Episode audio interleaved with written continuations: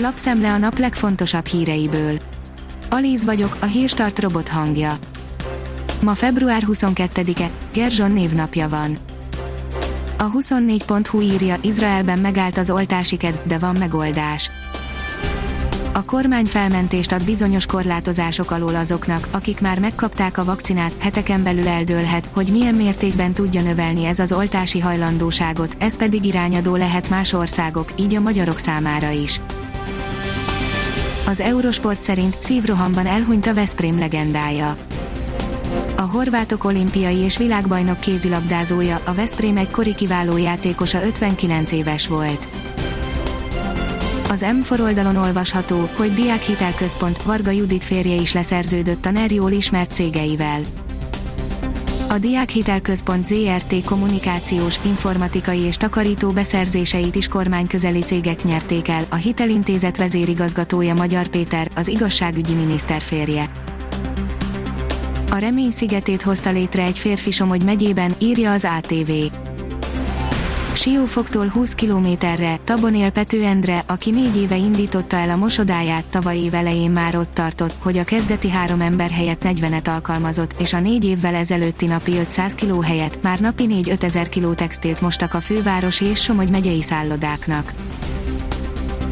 Az az én pénzem írja, néhány ezer család visz itt mindent Minél gazdagabb valaki, annál gyorsabban nőnek a megtakarításai, a Magyar Gazdagok Elit Klubjába pedig újonnan szinte lehetetlen bekerülni, állapította meg egy friss elemzés, Magyarországon nagyjából 3500 magyar család tartozhat a nagy nyertesek közé.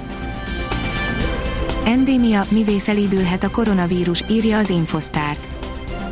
Bármennyire is emelkednek az átoltottsági adatok a világ egyes részein, a kutatók nem győzik hangsúlyozni, hogy a koronavírussal együtt kell már élnünk. A növekedés oldalon olvasható, hogy kezdenek visszatérni a kisebb falvakba, érződik a Magyar Falu program hatása.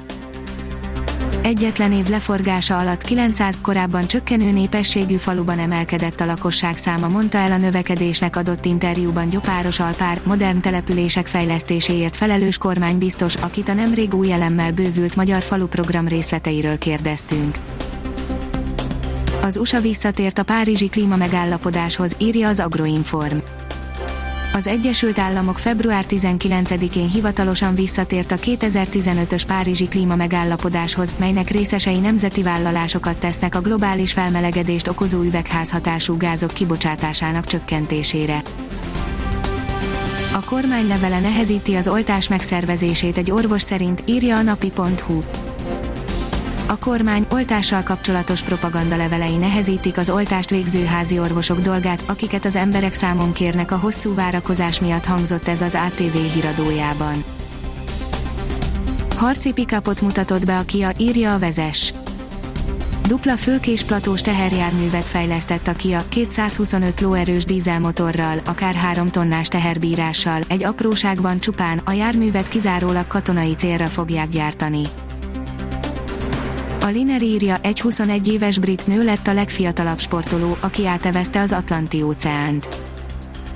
Jasmin Harrison még decemberben indult el közel 5000 kilométeres útjára, végül szombaton érte el a Karibé térségben található Antigva partjait. A kiderül szerint mutatjuk, meddig tart a köd és a napsütés harca. A hét nagy részében a mostanihoz hasonló időjárásra számíthatunk, szombaton érkezik egy hideg front, amely véget vet a nyugodt párás időnek.